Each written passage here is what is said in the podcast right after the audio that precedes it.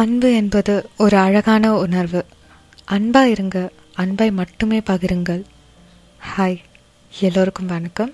என்னையோட குட்டி ஸ்டோரிக்குள்ளே போகலாமா அவன் பேர் ஜான் ஒரே பையன்.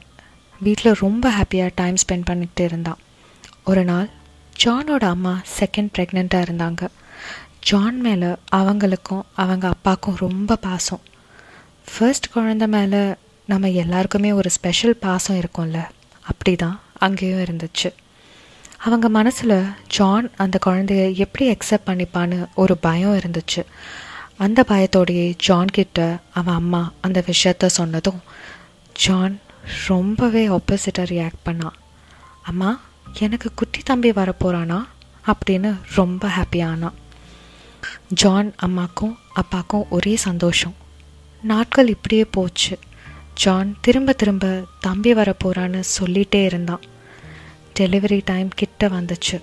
இப்போது அம்மாக்கும் அப்பாக்கும் புதுசாக இன்னொரு பயம். பையனாக இல்லாமல் போனால் ஜான் இதை எப்படி எடுத்துப்பான்னு அவங்களுக்கு எதுவுமே புரியல.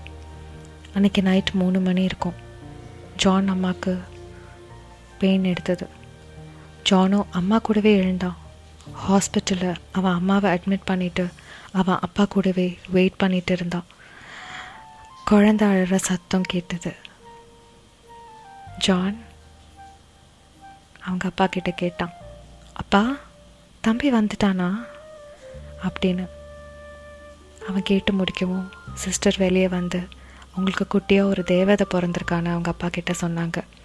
ஜான் அவன் அப்பாவை பார்த்து அப்பா தம்பி தானே அப்படின்னு கேட்டான். அதுக்கு அப்பா இல்லைப்பா தங்கச்சின்னு சொன்னார்.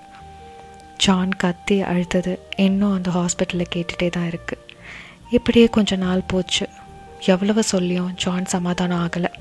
ஒரு நாள் ஜானஸ் ஜானோட தங்கச்சி பேர் அழுத்துட்டே இருந்தா. அம்மா பாத்ரூமில் இருந்தாங்க. அப்பா ஆஃபீஸில். கத்தி கத்தி அம்மாவை கூப்பிட்டான் ஜான். அம்மா வரல. கொஞ்ச நேரத்துக்கு அப்புறம் சவுண்ட் நின்றுடுச்சு அம்மா வெளியே வந்து பார்த்தாங்க.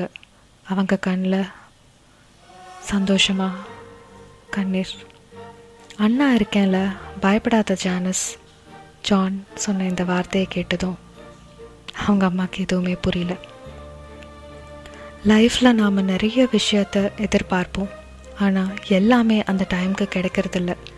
கிடைக்கிற எதையும் நாம் அக்செப்ட் பண்ணிக்கிறதும் இல்லை. இல்லாத விஷயத்துக்காக ஏங்கி மனசை கஷ்டப்படுத்திக்காம நமக்குன்னு இருக்க உறவுகளையும் நண்பர்களையும் நம்மளை சுற்றி இருக்க எல்லா விஷயத்தையும் நேசிப்போம். அன்பை மட்டும் கொடுப்போம். Thank you Hepsi for sharing with is true story மீண்டும் உங்கள் மனசை தொடுற மாதிரி வேற ஒரு குட்டி கதையோடு நாளே உங்களை சந்திக்கிறேன். இப்படிக்கு நான்